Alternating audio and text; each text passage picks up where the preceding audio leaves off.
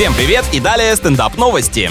В Канаде женщина устроила гонки на автомобиле по замерзшему озеру, распугав местных рыбаков. Она заехала на участок с тонким льдом и машина провалилась в воду. Возможно, очень ревнивая жена решила проверить супруга, как он проводит время с друзьями, но на эмоциях не успела вовремя затормозить. Девушку удалось спасти, но любопытно, что пока окружающие решали, как ее вытащить, она залезла на крышу и начала делать селфи. Ну а что, барышня из сложившейся ситуации выудила хотя бы немного лайков, потому что транспортное средство в рабочем состоянии вернуть уже вряд ли получится.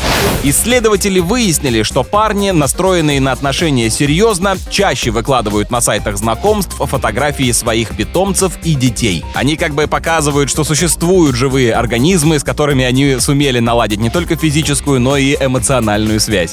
На этом пока все. С вами был Андрей Фролов. Еще больше новостей на нашем официальном сайте energyfm.ru.